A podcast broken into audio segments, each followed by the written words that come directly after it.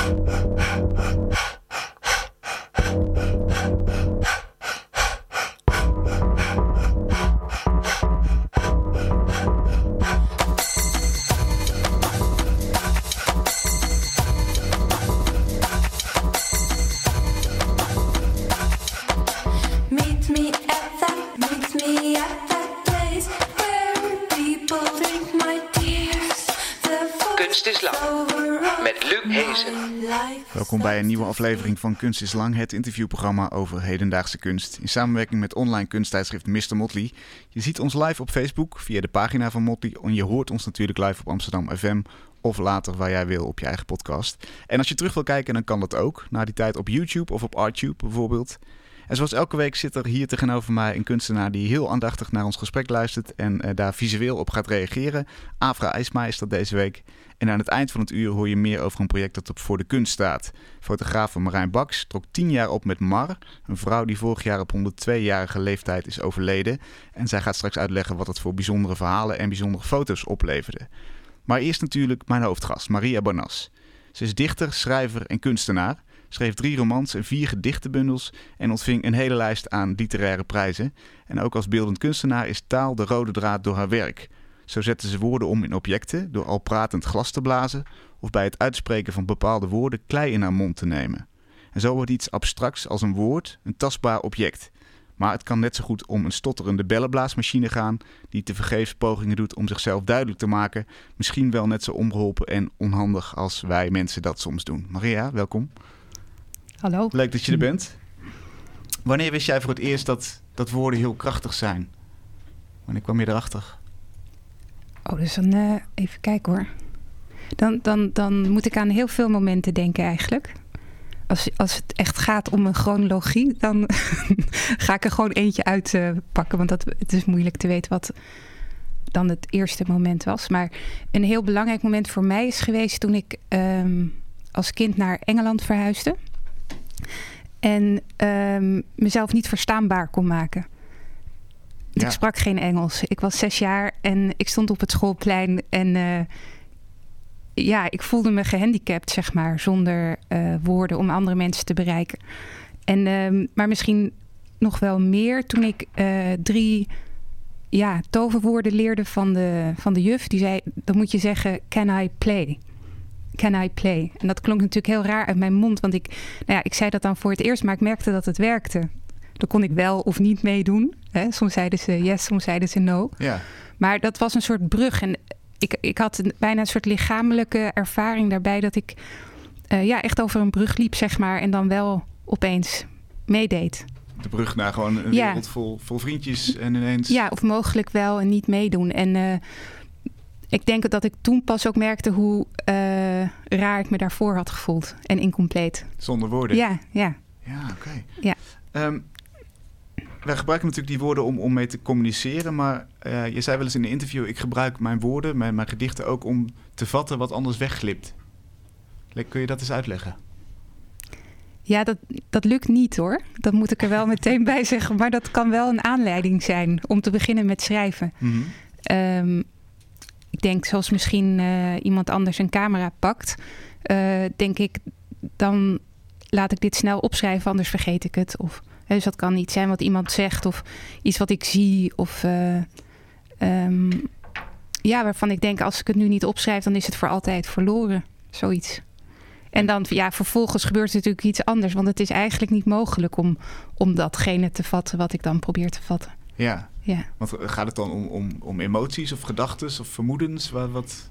Ja, dat is heel wisselend. Ik, ik heb altijd een schrift bij me als een dagboek. Dus dat, en dan, dan um, daarin schrijf ik alles op. Dus dat kan zijn hoe laat ik de trein moet hebben, maar ook een boze brief aan iemand, de opzet daarvoor. Of, uh, um, en vaak, vaak weet ik nog niet uh, dat iets een gedicht gaat worden. Dus ik schrijf eigenlijk een beetje in het wilde weg. Um, en dan teruglezen denk ik, wat staat daar nou? Wat gebeurt daar? Dat is iets vreemds of moois of opvallends dat ik dan uit ga werken. Um, dat wordt dan een gedicht, soms. En uh, dan moet het dus ook iets zijn wat uit de toon valt. Ja, ja waar ik eigenlijk altijd naar zoek is dat er, dat er iets gebeurt wat echt alleen maar in taal kan. Um, misschien om het te vergelijken. Ik sprak net met een eh, student beeld en taal, eindexamenjaar, Salome Rodenburg, die hele mooie tekeningen maakt. En zij had bijvoorbeeld eh, de glazen van een verrekijker, de rondjes, laat ze dan terugkomen in een soort achtergrond waar al die rondjes ook weer terugkomen, waardoor je het idee hebt, er wordt iemand constant aangestaard. Dus dat is een soort ja, beeldrijm of wat daar dan ook ontstaat. Dat kan alleen maar in een tekening. Ik kan het nu wel beschrijven, maar dan, dan ben ik het heel erg aan het uitleggen. Terwijl in die tekening heb je dat met, meteen als een soort, komt dat meteen bij je binnen. En eh, dat kan natuurlijk ook in taal. Dat er iets, ehm, eh, ja, dat je iets beschrijft en dan gebeurt er, dan, dan vindt er een soort transformatie plaats die echt alleen maar in die woorden kan zijn. En dan, als dat lukt, dan, dan vind ik het spannend, zeg maar. Dan ga ik daarop verder. En dan probeer ik dat zo, zo levendig mogelijk, denk ik, te maken. Of, uh, ja. Kunnen we dat illustreren aan de hand van een gedicht? Oh, misschien. Dat hoop ik. wel, want, want we hebben de, ja. de grote primeur, de wereldprimeur. Uh, je hebt een, ja. komt een nieuwe dichtbundel van je hand en uh, je hebt ja. hem uh, als pdf op je mobiel en je wilt voor ons wat, wat voorlezen. Ja. het gedicht heet nu Toekomsten, maar misschien gaat hij nog anders heten.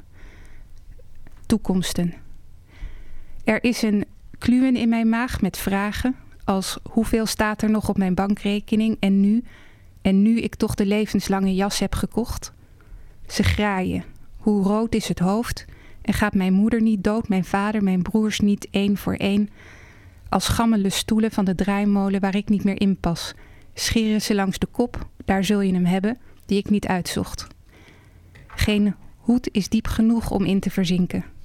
Bukken, geloven dat ik een tijdsreis maak als ik de tunnel in fiets en er anders uit tevoorschijn kom. Ook als ik mijn muts in de vorm van een hoed weer afwaait. Ook als mijn muts in de vorm van een hoed weer afwaait. Dit zou voor een toekomst door kunnen gaan, zeg ik, meermaals opdat het waar gaat klinken. Kijk maar hoe ik hoger op het zadel zit, verblind de dommelende zon inrijdt. Mooi. Heel mooi. Heb je, heb je nog enig idee hoe dit ontstaan is? Met, met, met wat voor woord, zin, beeld? Ja, er, er is een heel raar, eng, donker tunneltje in uh, de, de, buurt van het station van Alkmaar, waar ik vaak doorheen fiets op weg naar huis. Ik, ik woon in Bergen. En ik, ik werk in Amsterdam, dus ik ben heel vaak uh, vanaf dat station rijk door dat tunneltje. En dan, uh, ja, dan denk ik dat er iets verandert, zeg als ik dat tunneltje doorrijd. Okay. Ik weet ook niet, dat, ja... Um, nou, misschien probeerde ik er gewoon iets van te maken, omdat ik het niet zo leuk vind om door dat tunneltje te rijden. Ik weet het ook niet. Ja. En dan dacht ik, ja, het is, je kunt als je op het moment dat je zegt, uh, je maakt een tijdsreis, dat je als je door dat tunneltje gaat, dan is het eigenlijk ook zo. Want je, dan onderscheid je een vroeger en een later, zeg maar, een nu en een nu. En uh, ja, dus da daar denk ik dat het een beetje door ontstond. Maar veel meer kan ik er eigenlijk ook niet over zeggen. Want het ontstaat dan ook gewoon op papier. Het een roept natuurlijk het ander op. Ja. En um, misschien uh, een van mijn laatste gedichten. Ik hoop dat die hier ook al in staat. Die misschien iets meer ook illustreert waar ik het net over had, zeg maar. Hoe, hoe een soort transformatie kan, kan ontstaan in taal. Dit, is trouwens ook ontstaan door te fietsen uh, door een weiland. En ik hoorde een, een uh, hele rare doffe knal in de kruin van een boom. En ik wist niet of dat een schot was van een kogel. Of dat ik zeg maar, me in de ber moest uh, gaan verstoppen. Of dat er, dat er iemand op een zak had gestapt. Dat was echt een heel raar geluid. Ik kon het niet thuisbrengen. Een kruin klapt dof in elkaar als een plastic tas gevuld met adem en scheldwoorden die iemand onder zijn voet wil vermorzelen. En uit de ribbenkast die de boom is, storten tegenstribbelende vogels en vissen die ik heb gewonnen, met het hortende schieten en wit worden in de botsende auto's, bewegingsloos op weg naar huis. En plat als de kikker waar de magere jongen uit mijn klas op stampt en trapt met zijn laars. Ik zie iemand hangen aan een afgrond, zo trapt hij op de vingers. Ze komen loom dood aan de oppervlakte drijven. Ik adem vluchten in, zinnen, vinnen, vleugels, vingers uit.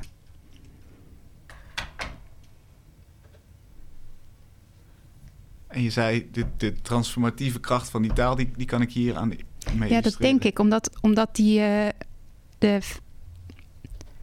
de vissen die ik ooit op de kermis heb gewonnen, die wit werden, die veranderen eigenlijk in de vleugels. In de, en die veranderen weer in de vingers. En die veranderen weer in zinnen. En dan is het uiteindelijk het gedicht natuurlijk ook... Ja, wat is dat dan? Een vlucht of een, een, de beweging van die vis? Of dat kan het dan plotseling allemaal zijn. Ja. En ehm, misschien moeten we dan meteen naar, eh, naar, zo'n andere quote van jou. Die, eh, eh, je zei dus, we hebben natuurlijk taal nodig om, grip te krijgen op de werkelijkheid. Dan leg je de interpretatie van de werkelijkheid vast. Maar ehm, een beschrijving kan ook een nieuwe werkelijkheid oproepen. Ehm, misschien kun je, kun je het aan de hand daarvan ook nog eens illustreren. Met een ander gedicht bedoel Nou, nee, nee, met, met bijvoorbeeld, eh, in, in dit geval eh quote hier Paul Aster, de, de, de schrijver. Zodra ik de kamer beschrijf waarin ik me bevind, bevind ik me in twee ruimtes. Namelijk de kamer waar ik me feitelijk in bevind, maar ook de kamer die ik beschreef. Er is een soort van concept ontstaan. Ja. Ja, dat gebeurt, ja. Maar dat gebeurt altijd natuurlijk. Hè? Zodra je iets beschrijft, maak je een, een nieuwe werkelijkheid. Ehm, Maar wat is dat voor werkelijkheid? Want, want heel veel mensen kennen die hele werkelijkheid, denk ik niet. ik, ik heb daar wel echt iets over geschreven. Dus misschien, eigenlijk zou ik maar twee gedichten lezen. Maar het is misschien toch goed om, als ik hem nog vind. Ehm, nou wel, iedereen kent die werkelijkheid. Als jij aan, aan eh, je moeder probeert te beschrijven hoe je dag was. Hm? Vind je dat dat meestal lukt? Dat je echt een goede weergave hebt gegeven van je dag? Nee, ik dacht tot nu toe dat het aan mij lag. Maar jij, jij zegt dat dat is sowieso onmogelijk. Het kan niet. Nee, het kan niet. Dat weet toch ook iedereen die probeert een tekening te maken van iets. Of... En het is ook heel mooi dat dat niet kan. Je kan het wel heel- proberen. En, Mhm. en de, de, ik denk dat de, de, de benadering, zeg maar, de, de poging, de echte, ook de, de welgemeende poging, eh, echt iets, ja, dat kan natuurlijk wel iets opleveren. Maar het is niet, je kan nooit zeggen, de, daar is onze taal sowieso ontoereikend voor. Ja, En ook eh, de beeldtaal, natuurlijk. Eh, ja. dat vind ik ook wel een treurig besef. ja, ik heb ook heel lang gedacht dat het wel kon. Ik heb ook echt heel serieus me geoefend in het eh, zo goed mogelijk wel doen. En eh, gewoon genegeerd dat het niet kan. Totdat ik. ehm, het was eigenlijk een beetje een samenloop van omstandigheden. Dat ik, ik eh, George Orwell las en ook over de, de Wiener Krijs, die, waar hij ook weer door beïnvloed was. Een taalfilosoof die ehm, eh, wel probeerde te gaan voor een pure taal. Dat, wilde ze heel, dat wilde ze heel graag nastreven. Maar het mislukte keer op keer. En eh, George Orwell heeft daar, eh, naar aanleiding daarvan ook zijn Newspeak-idee kunnen ontwikkelen. En een pure taal zou, zou betekenen een taal die samenvalt met de werkelijkheid die Ja. die beschrijft. Ja, dat het werkelijk. En het is wel heel interessant. Eh, Ger Groot die heeft een heel mooi essay geschreven eh, in de gids over de, de onfeilbare taal, zo'n soort titel. Ehm, en daarin beschrijft hij eigenlijk de geschiedenis van ons denken en ons geloof in dat het ook wel kon. En on- zelfs in onze taal zit dat geloof nog vervat. Omdat ik kan zeggen, la, ik deel een idee met jou. Of ehm, eh, onze hele communicatie eh, woordenschat is erop gebaseerd dat ik een, een boodschap heb. Ik stop die met woorden in een envelop en die geef ik dan aan jou. En jij kunt hem openen. En dan, dan kun je werkelijk weten wat ik dacht. Ja. Maar ja, dat is wel echt een heel achterhaald idee natuurlijk, helaas. Dat dat kan. maar ook niet helaas, want dan ontstaat er ruimte voor vervorming, voor misvattingen, voor ehm, eh, absurditeit. eh, ja, voor kunst wat mij betreft. Eigenlijk begint het dan pas. Als je die, die, die ruimte tussen het, het weten waar het misgaat... of aanvoelen waar het misgaat en toch proberen... en dan eh, daar ja, iets mee doen... volgens mij ja, begint het daar eigenlijk pas. Oké, nou Ja. eh, laten we horen wat je erover geschreven hebt. En daarna heb ik nog wel een vraag Ja. erover. Dit ontstond eigenlijk naar aanleiding van een beeld van eh, Mark Manders... die een heel gek typemachientje op een eh, heel eh schriel tafeltje... op hele dunne beentjes had gezet. Met een muur ehm, daarachter van een soort nep bakstenen muur. Ik bevind me tussen de tafel en hoe die is beschreven. Ik aarzel om verder te gaan uit angst om tussen die tafels te vallen... als in de bodemloze schacht van een lift... Is die ruimte denkbeeldig? Ik sluit niets uit. Daarin kan ik bestaan. Vanaf mijn stoel is nog net een werkelijkheid zichtbaar. Er komt een lichaam in voor. Het beweegt zich vertraagd door een diepe laag sneeuw. Het kondigt iets aan en keert zich eerder af. Dwarrelen is een woord dat het lichaam onthaalt. Dwarrelen in het bijzonder en doorhaalt. Er twijfelt een nachtboot in mijn hoofd die mij op volle zee naar huis moet brengen. Er zijn landen aan de overkant waar we gaan wonen. Alleen de boot wordt wit. Wat mij omringt blijft zwart en zeeachtig klotsen. Ik weet niet welke richting we op gaan en in welke taal. Er valt sneeuw en er valt gesproken sneeuw. Er valt sneeuw in dikke, onbeholpen vlokken uit mijn mond. Eh, Nou, nou, zit ik me ook eh, eh, tijdens het horen van dit gedicht af te vragen of ik dan wel hetzelfde hoor als wat jij hoort. En, en of. Hè, Wat denk jij? hoe ver is de rot van de taal ingezet? Waar, waar, waar houdt het op? Ja, ik weet het niet. Dat is natuurlijk een, een heel taalfilosofisch Ja, probleem.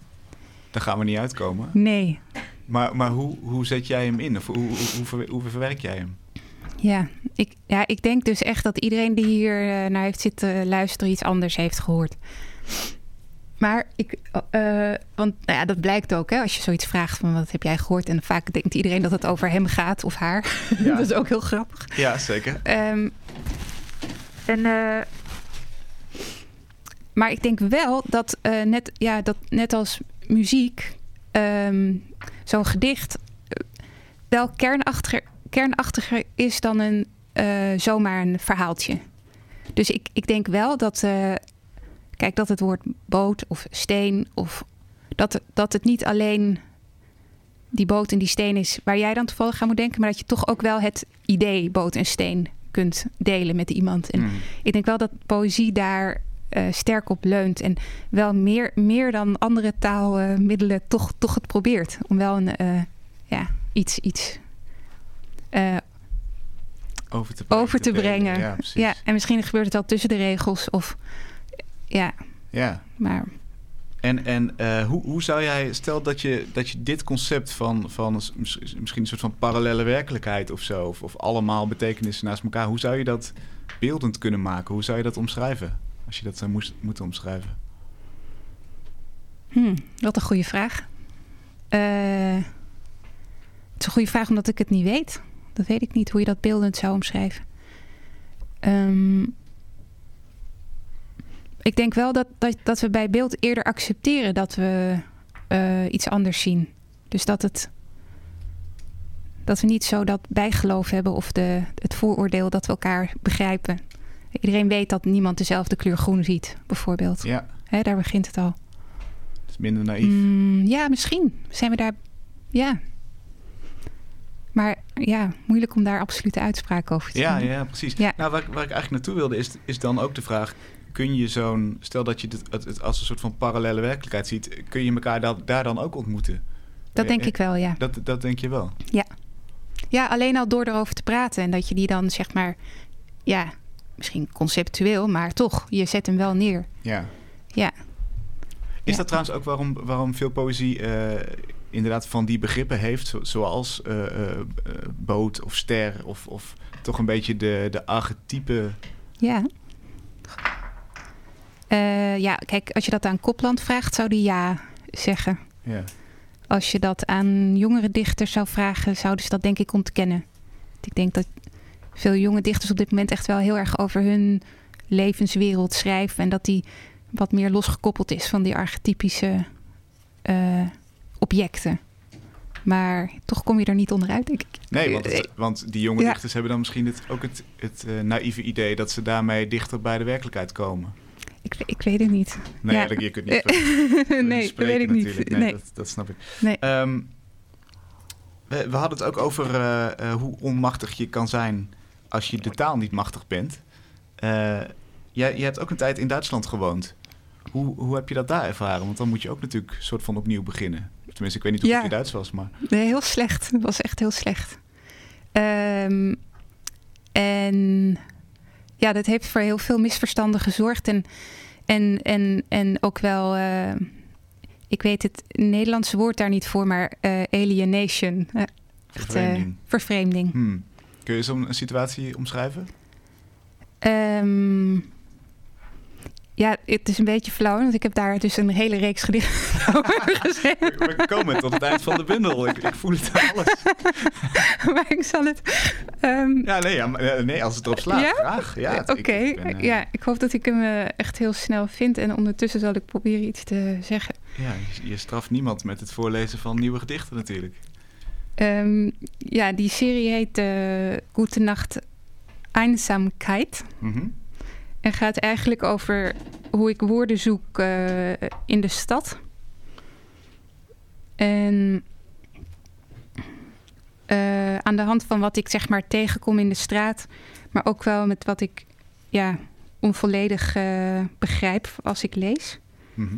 Oké. Ehm Gute Nacht, Einsamkeit. Het is de dag dat ik begin met schrijven, in boeken met een potlood weliswaar, maar met een scherpe punt en in velerlei opzicht onomkeerbaar. Het is Der Untergeher, de eerste roman die ik lees in het Duits, waarin ik als ware in het vloeibare fase mogelijkheden in de kantlijn blijf plaatsen. Het is de taal die ik mij woordensprokkelend in Kreuzberg eigen maak. Het is de Nostichstrasse waar ik er veel vind. Gute Nacht, Einsamkeit, ich bin so gern allein mit dir. Heeft iemand netjes op de muur naast de cocktailbar geschreven waar geen mannen komen, alleen vrouwen die meisjes lijken. Het is de stad waar ik wel wil leven, maar ik blijf steken bij klavierradicalismus. Dat is een heel mooi woord wat in Der Untergeher staat. Ja, Ja, die ik dus niet, ook niet heb uitgelezen. eh, wegens gebrek aan begrip. Ja, want ik was al zo overweldigd door dat ene woord. Dat dat bestaat. Klavierradicalismus. Hoe, zou je het vertalen? Ja, piano-radicalisme. Ja, Maar eh, ja, het gaat dan over een man die, die een jonge man die studeert samen met Glenn Gould. En ja, naast die meester als student al zich realiseert, ik kan het wel schudden. Ik kan nooit zo virtuoos gaan spelen als, eh, als Glenn Gould. En hè, dan studeert die man nog maar. Dus dat is, ehm, ja, en om, om de, de, zeg maar, de kracht van het spel van Glenn Gould aan te geven, heeft, komt hij met dat woord, klavierradicalismus. ja, Ja, echt heel mooi. Ja. En dan, ja, dan zijn er nog ja, zeven andere gedichten die gaan, dus zeg maar in die serie van, de, van Gute Nacht Einsamkeit. Ehm, Jan Wagner, een, een Duitse dichter, heeft eigenlijk heel mooi over geschreven over deze cyclus. Die is in het Duits vertaald ook. En hij zegt dat. ehm, hmm, het is eh, moeilijk om het even samen te vatten. Want hij, hij plaatst het in een traditie van dichters die lezend in de stad of door te lezen ehm, een identiteit proberen te vinden. Daar was ik me helemaal niet van bewust van die geschiedenis. Maar ehm, ja, hij stelt eigenlijk heel duidelijk dat taal is identiteit. En eh, ja, dat ben ik wel met hem eens. Je kunt iemand anders zijn, ook in een andere taal, geloof ik. Ja, dat, Bijvoorbeeld. dat, dat, daar was ik benieuwd naar. Want ehm, je hebt natuurlijk wel al een, eh, een, een volwassen leven, nou nog niet helemaal achter je, maar je, je bent een volwassen vrouw. Je, je leert een nieuwe taal. Je, die wereld is niet meer nieuw. Alleen de manier waarop je hem beschrijft is nieuw in het Ja. Duits als je een nieuwe taal leert. Ja, Dat maakt ook misschien dat je, dat je wat selectiever kan zijn in welke delen van die taal je tot je neemt. mhm. Hoe, hoe ben je daarmee omgesprongen? Want je kunt dus ervoor kiezen om niet verder te lezen na zo'n mooi woord in zo'n roman. Nou, ik, ik was heel blij. Ik ben, ik ben eh, bijvoorbeeld eh, een taart gaan bakken. Dan was ik heel trots toen ik dat recept begreep. Ah ja. En, eh, maar toen het mislukte, dacht ik echt dat dat deeg, dat daar mislukt lag op het aanrecht, in een andere taal zuchtte. Dus het is heel gek. Of als ik een vogel zag op een tak. En eh, dan dacht ik, is dat dan een Duitse vogel? Wel? dan ken ik het woord, had ik wel geleerd, vogel, moet je dan zeggen. Niet vogel, maar vogel. En met een hoofdletter? En, maar op het moment dat je dat weet, dat hij vogel heet, dan denk ik, als hij dan geluid maakt, zeg maar, is dat dan ook Duits? Of hoe, hoe werkt dat? Dus alles zag er anders uit.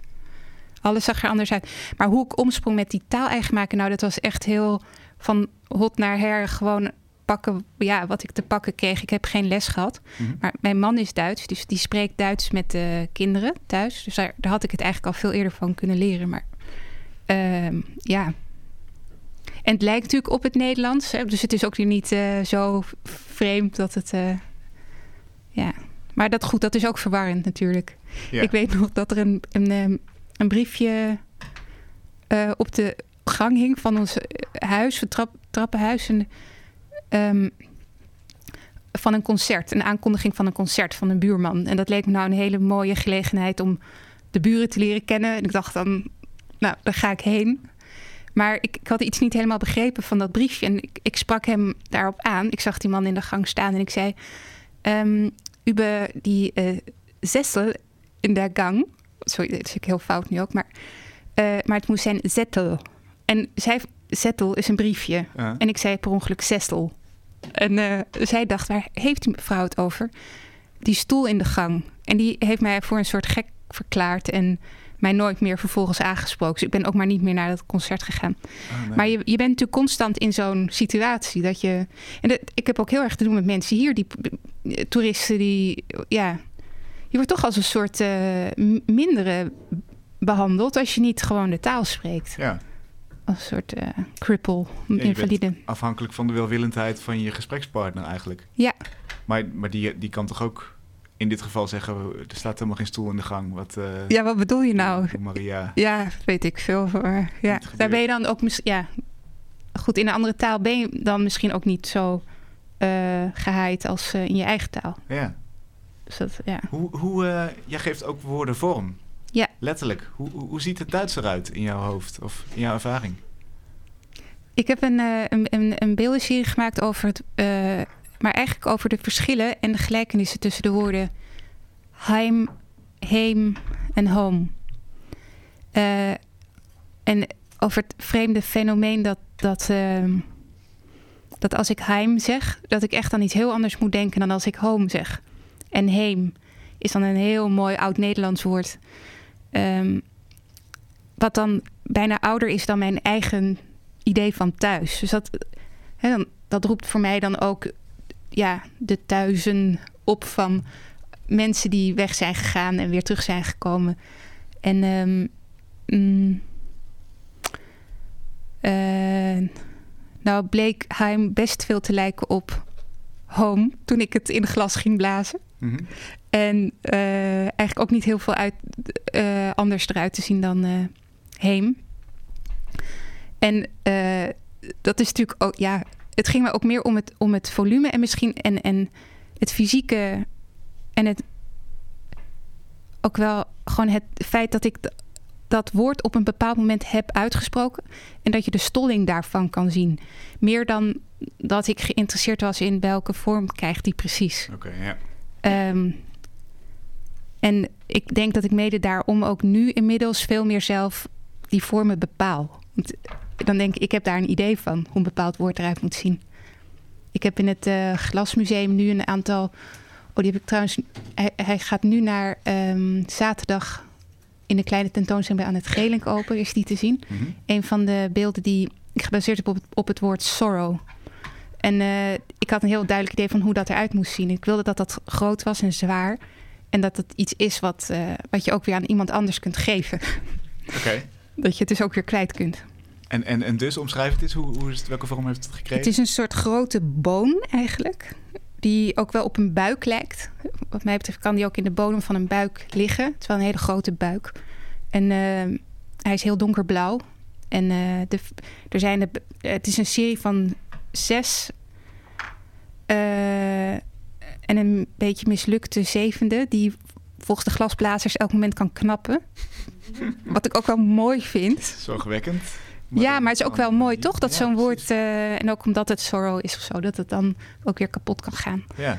Ehm, dat is, die is dan niet goed eh, in de oven gegaan of iets, daar is iets mee.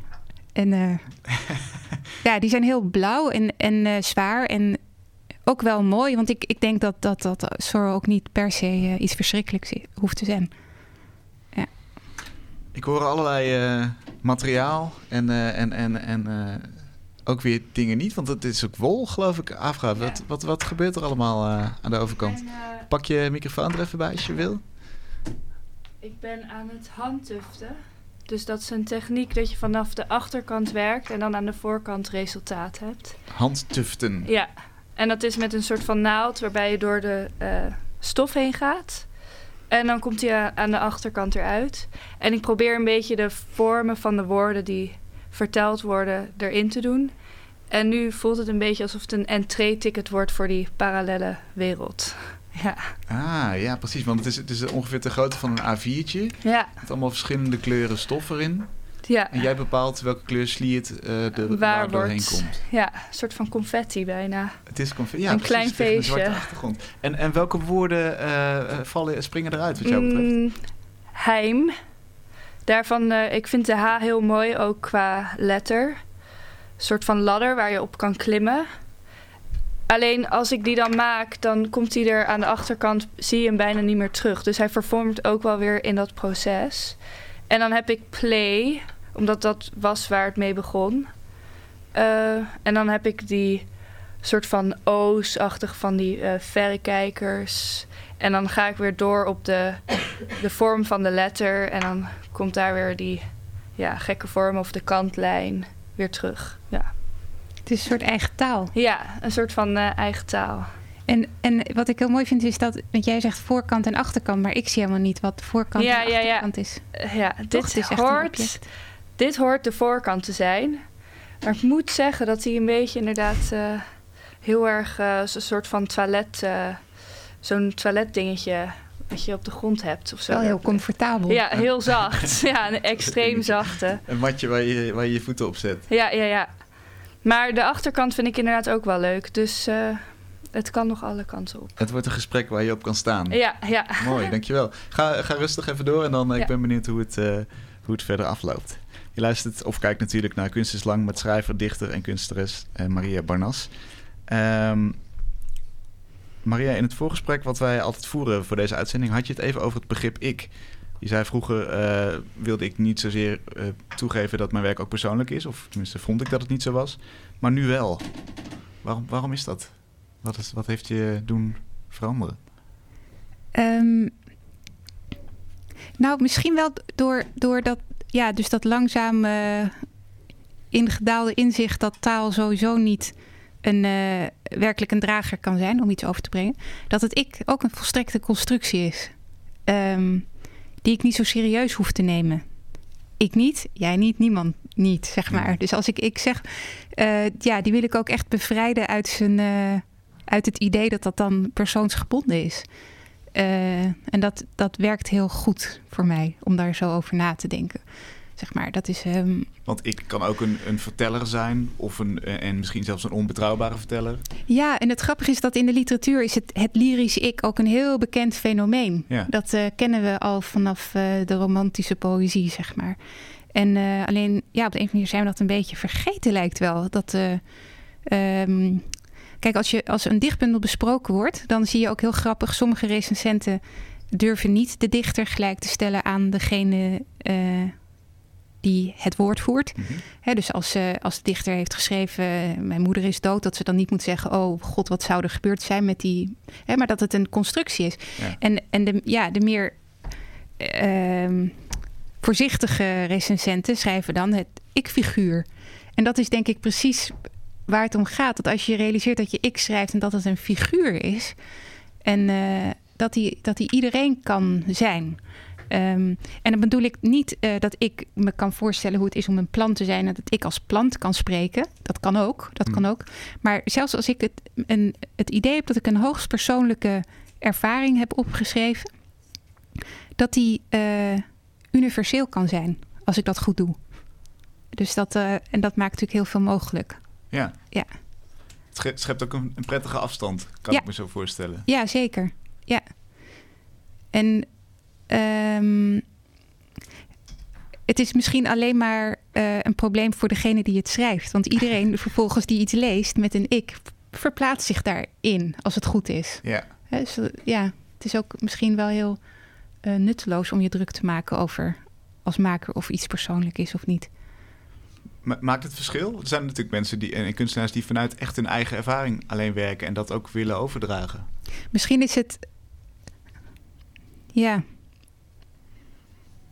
Ja, ik denk ook dat het, niet- dat het niet anders kan dat je het probeert, gewoon, zeg maar.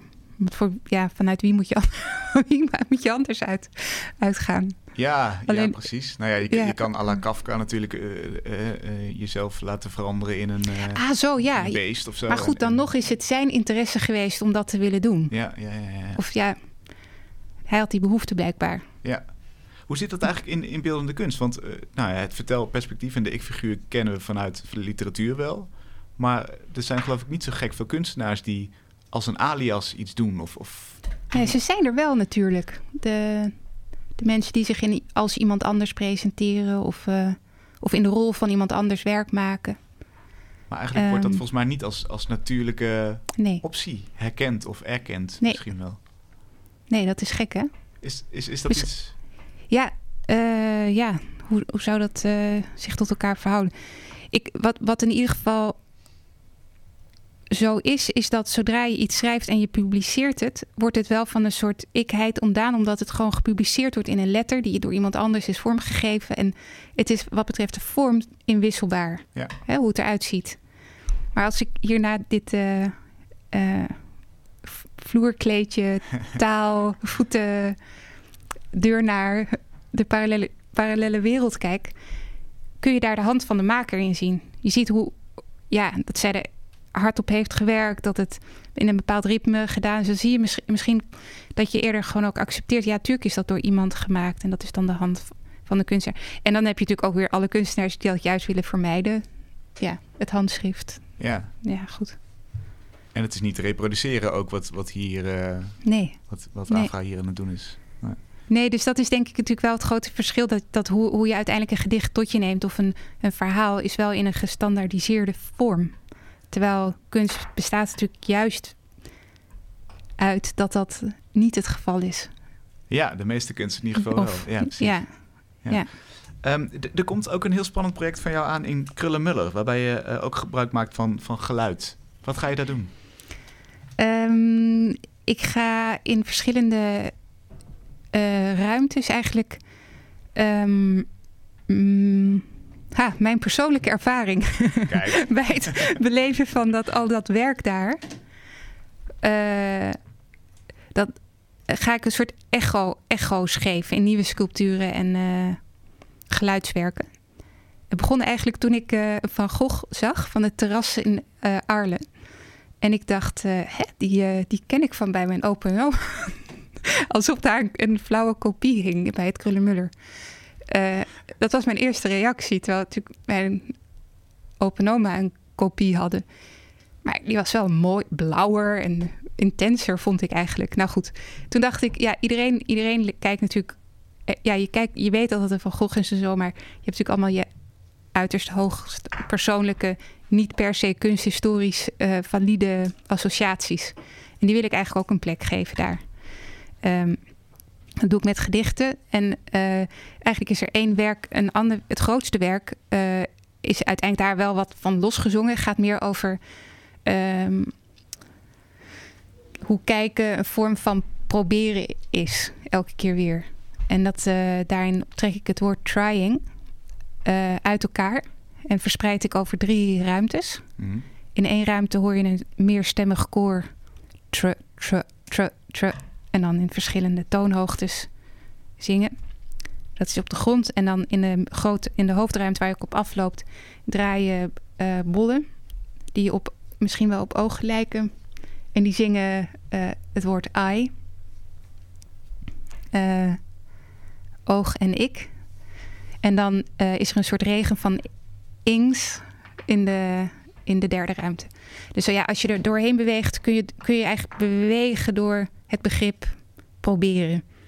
En ja, iets zelf samenstellen daaruit. En hoe kom je bij de gedachte dat, dat kijken proberen is?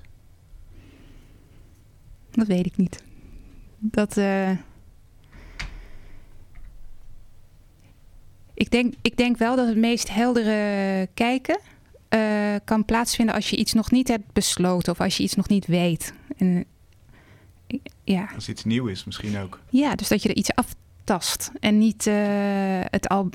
Ja, anders zie je het denk ik ook niet. Als je, hè, dan, dan zie je wat je denkt dat je ziet. Hmm. Ja. En is dat, is dat wat er gebeurde toen jij dacht... hé, hey, die poster, die, eh, of die van Gogh hier, die lijkt op die poster van... Ja, die ik al ken? ja precies. In die Dan val je in een soort, eh, ja, in een val. Dan trap je in de val Ja, van. dus ja, het voorgeprogrammeerde in je hersenen dat jou dan ja, al informatie geeft die, die eigenlijk de wereld kleiner maakt en niet groter.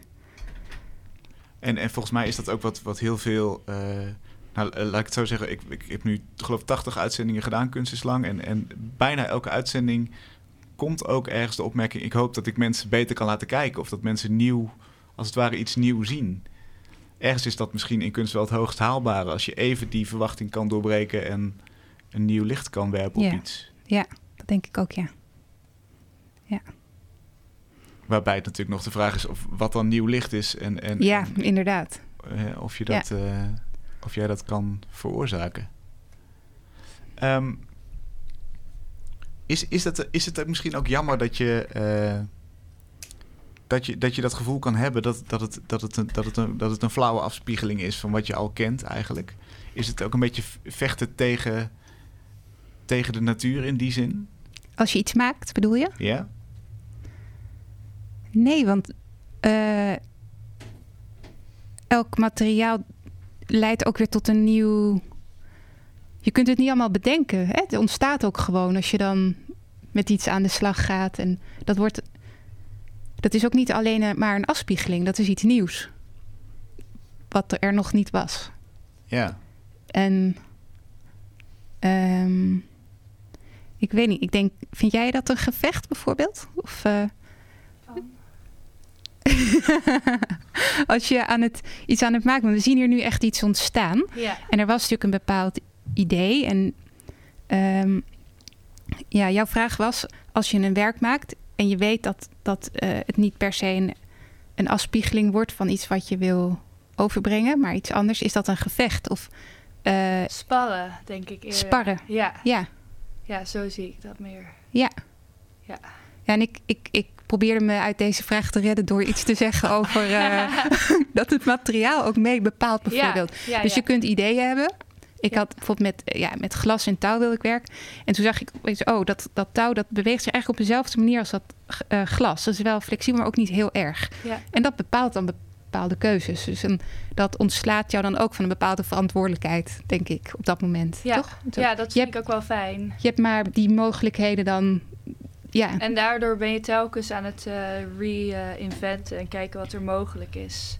Dat heb ik ook met deze techniek, omdat je dus niet zeker weet wat er aan de achterkant uitkomt en of die beter wordt dan, of de voorkant beter wordt dan de achterkant, ben je telkens aan het sparren met de machine of met de techniek waar je mee bezig bent. En Ja. wat ik ook heel belangrijk vind, is dan de ruimte. Als je eenmaal weet waar, die terecht, waar het werk terecht gaat komen, dat kan dan ook weer heel veel. eh, Invloed hebben, ja. ja. Dus op een gegeven moment wordt het een soort gesprek Ja. tussen eh, alles. Tussen jezelf en, en het idee dat je had, maar ook de, ja, de werkelijkheid die gewoon beperkt is. Waarin het je dan toch, waarin het je, ja, waar je, waarin je het toch moet doen. Ja. Wat, wat eh, nu je zo trying zegt, bedacht ik ineens... Je, je hebt natuurlijk ook die, die bellenblaasmachine gemaakt... waarin, eh, die ik in de in- introductie al even noemde... Hè, waarin eh, ja, een poging tot een gesprek eigenlijk ontstaat. Of poging tot iets uitspreken. Wat, was je toen al heel erg met dit thema bezig? Zat het ook in dat werk al? Eh, nou, ik denk dat ik, als ik, ik denk toch dat ik echt eh, oprecht geprobeerd heb om eh, een nieuwe taal te ontwikkelen voor die machine. Ik wilde eigenlijk nooit meer gedichten voorlezen. Ik, en ik dacht, als ik nou een machine ontwikkel die dat voor mij doet, Ja. die kan die het vast veel beter. En, en dan stuur ik die gewoon als ik ergens heen moet om poëzie voor te lezen. Je wilde niet meer optreden? Nou, ik, niet altijd misschien. Het is niet mijn hobby. Oké. En eh, het leek me zo handig, maar het probleem is dat ik nu een hele hulpbehoevende machine heb ontwikkeld. Die misschien nog wel meer aandacht nodig heeft dan ik zelf als ik gewoon maar ergens heen ga en iets voorlees. Dus soort Het is- het is geslaagd en niet geslaagd. Eh, wat ik probeerde te doen is eigenlijk... eh, ik had een tekst gelezen van Mustafa Kayati. Een volstrekt obscure situationist die ehm, inmiddels obscuur. Hij, hij heeft een tijdje naast Guy de Boer best de, de boventoon gevoerd en een heel mooi essay geschreven eh, over het belang van een nieuwe taal ontwikkelen op het moment dat je je wil eh, losmaken van eh, de, de machten en de structuren en de krachten die jou klein maken en beheersen. Natuurlijk een thema waar we nu, ja, misschien wat wel van alle tijden is. Ik bedoel dat. eh, eh, en hij, hij, hij beweerde. Eh, we, zolang we de taal blijven spreken van de oppressors, eh, zullen we hun eh, deel van hun systeem blijven. Ja. We moeten een nieuwe taal ontwikkelen. En hij heeft het dan over de. dat is trouwens wel mooi, de langue du bois van Stalin. Het is de houten, de houten taal. In het Engels is dat dan de hollow language. Elke taal heeft daar een eigen. Eh, dus de retoriek, die, die, ja, wij noemen dat de holle, de holle retoriek. Ja, de holle frases of zoiets. In Frankrijk is het solide, vind ik wel grappig, Oh ja. juist. Maar, eh, maar vervolgens komt hij niet met een voorbeeld. Dus dat vond ik heel jammer. Dus want ik zat steeds van, ja, ja, ja, tuurlijk, we hebben echt een nieuwe taal nodig. Ja, kom maar door die Eh, taal. Ja, maar hij noemt geen enkel voorbeeld. En ik dacht, daar, ja, ik ga een poging wagen. En de machine die, die ehm, de poet heet, die eh, blaast eh, bellen gevuld met stikstof, waardoor die bellen heel groot en wit zijn. En dat duurt heel lang voordat die ploffen. En als ze ploffen, dan blijft even een wolkje eh, hangen. Ehm, en dat voor mij is dat al een vorm van die nieuwe taal. Ehm, eh, en dan heb ik wel met een speaker, die, dan laat ik nog een soort woorden richting die bellen. Dus dan heb ik het idee dat de, de woorden in die bellen terechtkomen. En toen merkte ik wel dat de enige manier om, om recht te doen aan, aan de complexiteit van dit onderwerp, is om die poët te laten stotteren en te, het te laten mislukken. Je wil wel, maar hoe doe je dat? Hoe ga je nou, hoe kun je je verstaanbaar maken als je een taal spreekt die niemand kent? Ja. Je kunt wel een onzintaal gaan formuleren, maar dan ben je er natuurlijk nog niet. Je kunt een geheimtaal spreken, maar daarmee krijg je de massa niet op dreef. eh, Als je echt eh, verandering wil brengen in de wereld. Dus, dus eigenlijk zijn we toch weer veroordeeld tot die, die taal die we kennen, die we hebben. Ja. Eh, Dat denk ik wel. Alleen je kunt wel blijven hameren op de noodzaak van dat we het wel nodig hebben. En dat zichtbaar maken vind ik al, ja, is ook wel een vorm van activisme. Ja, zelf zeggen van we hebben, ja, kunnen niet eh, alleen maar accepteren wat op ons afkomt. en daarmee zijn we weer op het, waar, je aan het begin van het gesprek mee, eh, mee opende, dat het, het kunst het domein van het proberen is. En misschien Ja. wel het, het bijvoorbeeld al weten dat je mislukt. Misschien wel, maar je kunt ermee toch eh, ja, wel herrie schoppen en dingen ja, in beweging brengen. Ja, dat en, kan wel. en op andere gedachten komen. Associaties, dingen die wegglippen, toch een plek geven. Ja. Dankjewel. Nog heel even aanvragen, wat, eh, hebben er nog nieuwe dingen een plek gekregen bij jou? Ehm, Pak de microfoon er even bij. oh ja. Nee, eigenlijk niet per se heel veel nieuws. Nog veel meer kleur. Ja, ik moet het nog even laten bezinken, denk ik. Ja. Ja. En ga je ook ergens een punt zetten? Is, is dat eh, Ehm, een van de... Nou, ik denk wel de, het einde van de radiozender. Het is toch een moment. Dat Ja. vind ik wel mooi eraan. Ja. Nou, laat het nog even nagalmen. Dankjewel in ieder geval dat je ja, deze, dit, mooie matje van ons gesprek hebt willen maken. Yes. Dankjewel. Dankjewel ook Maria. Fijn dat je er was. Graag gedaan. En eh, dan gaan we nu door zoals altijd met Voor de Kunst. De crowdfund site waarop mooie projecten staan die gesteund kunnen worden. Ehm, en deze week eh, schuift aan fotografe Marijne Baks. Zij wil namelijk geld inzamelen voor een fotoboek. En in dat fotoboek eh, fungeert Mar als hoofdpersonage. Zij is een vrouw die vorig jaar op 102-jarige leeftijd is overleden. En dat levert eh, een hele hoop eh, mooie foto's op. Althans, als het boek er gaat komen. Marijne, Ja. wie was Mar en hoe ben je haar op het spoor gekomen? Ehm, nou, Mar is een. eh, ik ken Mar omdat ze de kraamzorgster was van mijn moeder toen ik geboren werd. En zij heeft twee generaties van onze familie gekraamd. Maar ook toen mijn moeders moeder overleed, het hele gezin opgevangen op haar zeventiende. Dus is een soort van stukje van de familie geworden. Waardoor ik haar altijd wel al één keer per jaar in ieder geval zag. Ja. Zo heb ik haar leren kennen. En wat was het eerste moment dat je dacht, hier moeten foto's van gemaakt worden? Ja, dat Eh, had ik helemaal niet, want ik kon het helemaal niet goed met Mar vinden. Tot, mijn, eh, tot, tot 2008, toen ik eh, een keer bij haar en mijn moeder zei: Ze woont zo mooi, kom een keertje mee. en toen dacht ik, nou, met veel tegenzin ging ik daarheen. Waarom? Wat, wat, wat, wat is er zo erg aan Mar? Nou, Mar is een vrij eigenwijze dame. Erg leuk, bleek later. Ja, ja. Maar ik denk ik ook. En ehm, we vonden elkaar gewoon een beetje vervelend, geloof ik. Oh. Omdat we misschien iets te veel op elkaar leken. Oké, oké. Zo heb ik, dat is mijn conclusie nu, na, na dat ik tien jaar met haar eh, intensief heb doorgebracht. Ja, maar goed, 2008, toen veranderde dat. Je ging naar haar ja, huis ik ging naar haar huis en ehm, dat, dat eh, fascineerde me. Of tenminste, ja, ik raakte daar ge- geprikkeld door dat de tijd had stilgestaan. Een beetje een, eh, ik zat toen nog in de illusie dat ik, of tenminste in de gedachte dat ik documentair fotograaf wou worden. Ehm, wat vrij snel daarna ook stopte, die gedachte. Eh, uiteindelijk realiseerde ik me dat ik, het enige wat ik echt heel interessant was, is dat ze daar al 80 jaar woonde en echt een soort van samensmolt met die plek. En dat ik ehm Mar me toeliet, maar ook zei, eh, ja, ook gewoon een best een bescheiden vrouw is. En Ja. ik deed de dag, ja, ik zit hier met die camera, moet ik nou met die camera? Eh, die foto's, maar ik wil eigenlijk helemaal niet de hele haar fotograferen. Nou, en zo is er, ben ik dus bijna tien jaar aan het Nee, niet tien jaar, want ik heb, ben wel gestopt met fotograferen nadat zij eh, uit huis ging. Dus, en in het jaar dat ze, of de twee jaar eigenlijk, dat ze het huis heeft leeggehaald. Of eh, eh, ja, echt in er, het is een heel groot huis, moet ik er even bij zeggen. Echt gigantisch, met dertien kamers. Waar ze in Oh. daar eentje woonden. Nee, niet waar. Er woonde een kunstenaar boven. En zij woonde beneden op dat moment. En ze heeft je- eigenlijk altijd wel mensen in huis gehad die in periodes ehm, daar kamers vulden of ze daar woonden. Maar je zegt, zij was versmolten met dat huis. Hoe, Ja. hoe zie je dat? En hoe gaan we dat straks op de foto's zien? Ehm, nou, dat, dat eh, eigenlijk al, alle, alle. Sowieso, ze werd ouder, dus ze, in de bewegingen.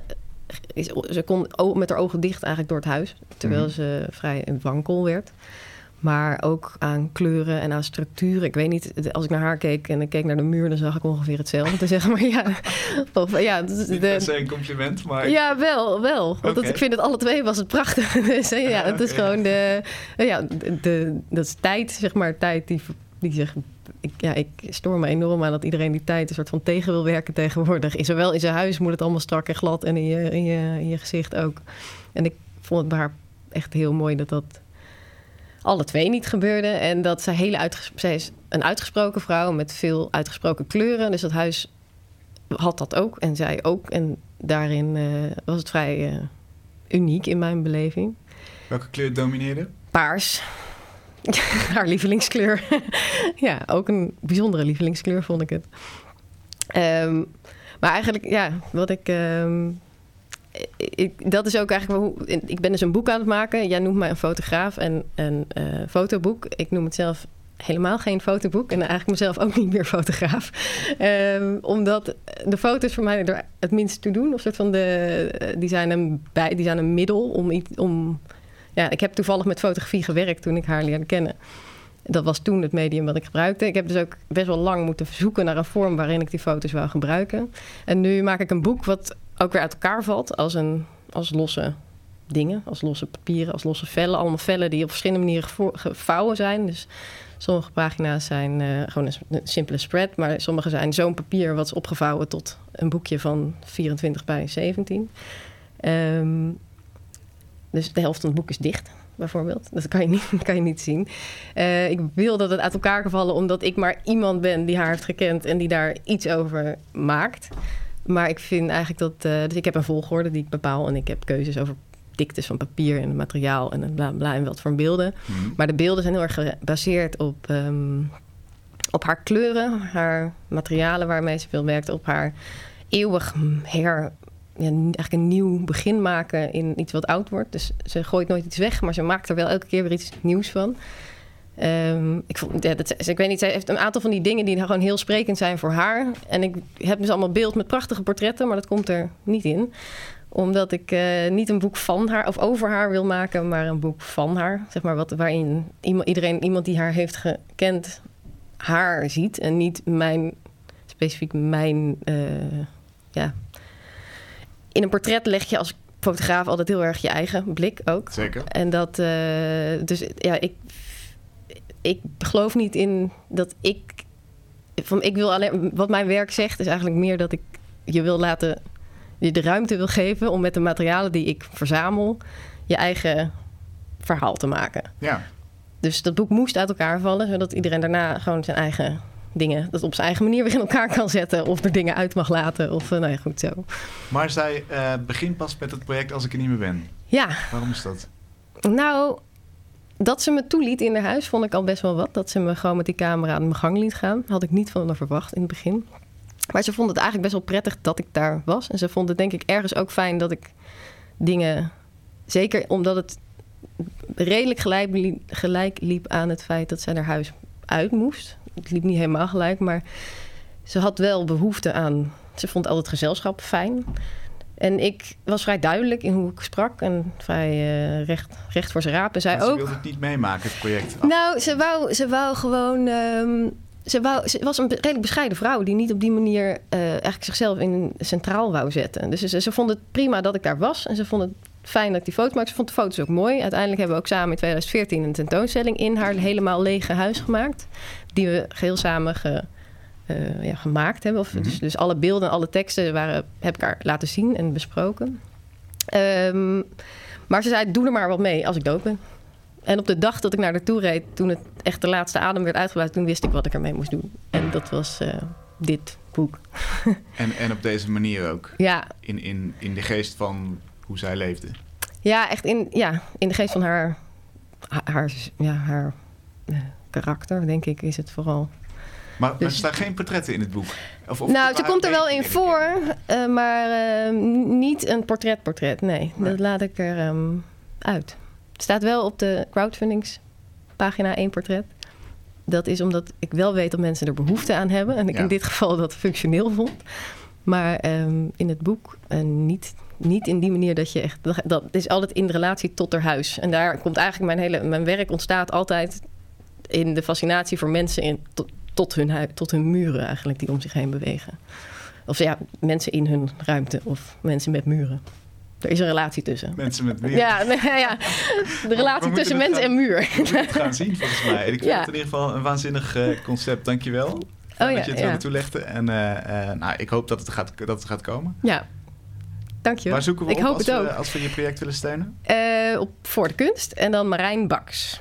Helemaal goed. Met Dankjewel. B-A-X. BAX. Dank voor je komst. Tot zover Kunst is Lang voor deze week. Ga naar mrmotley.nl als je meer informatie wil over het werk van Maria. En dan zie je ook wat Afra hier live maakte. Dat hele mooie matje, wat eigenlijk een gesprek is. Volgende week zijn we er weer natuurlijk en dan zit Henk Vis hier. Graag tot dan.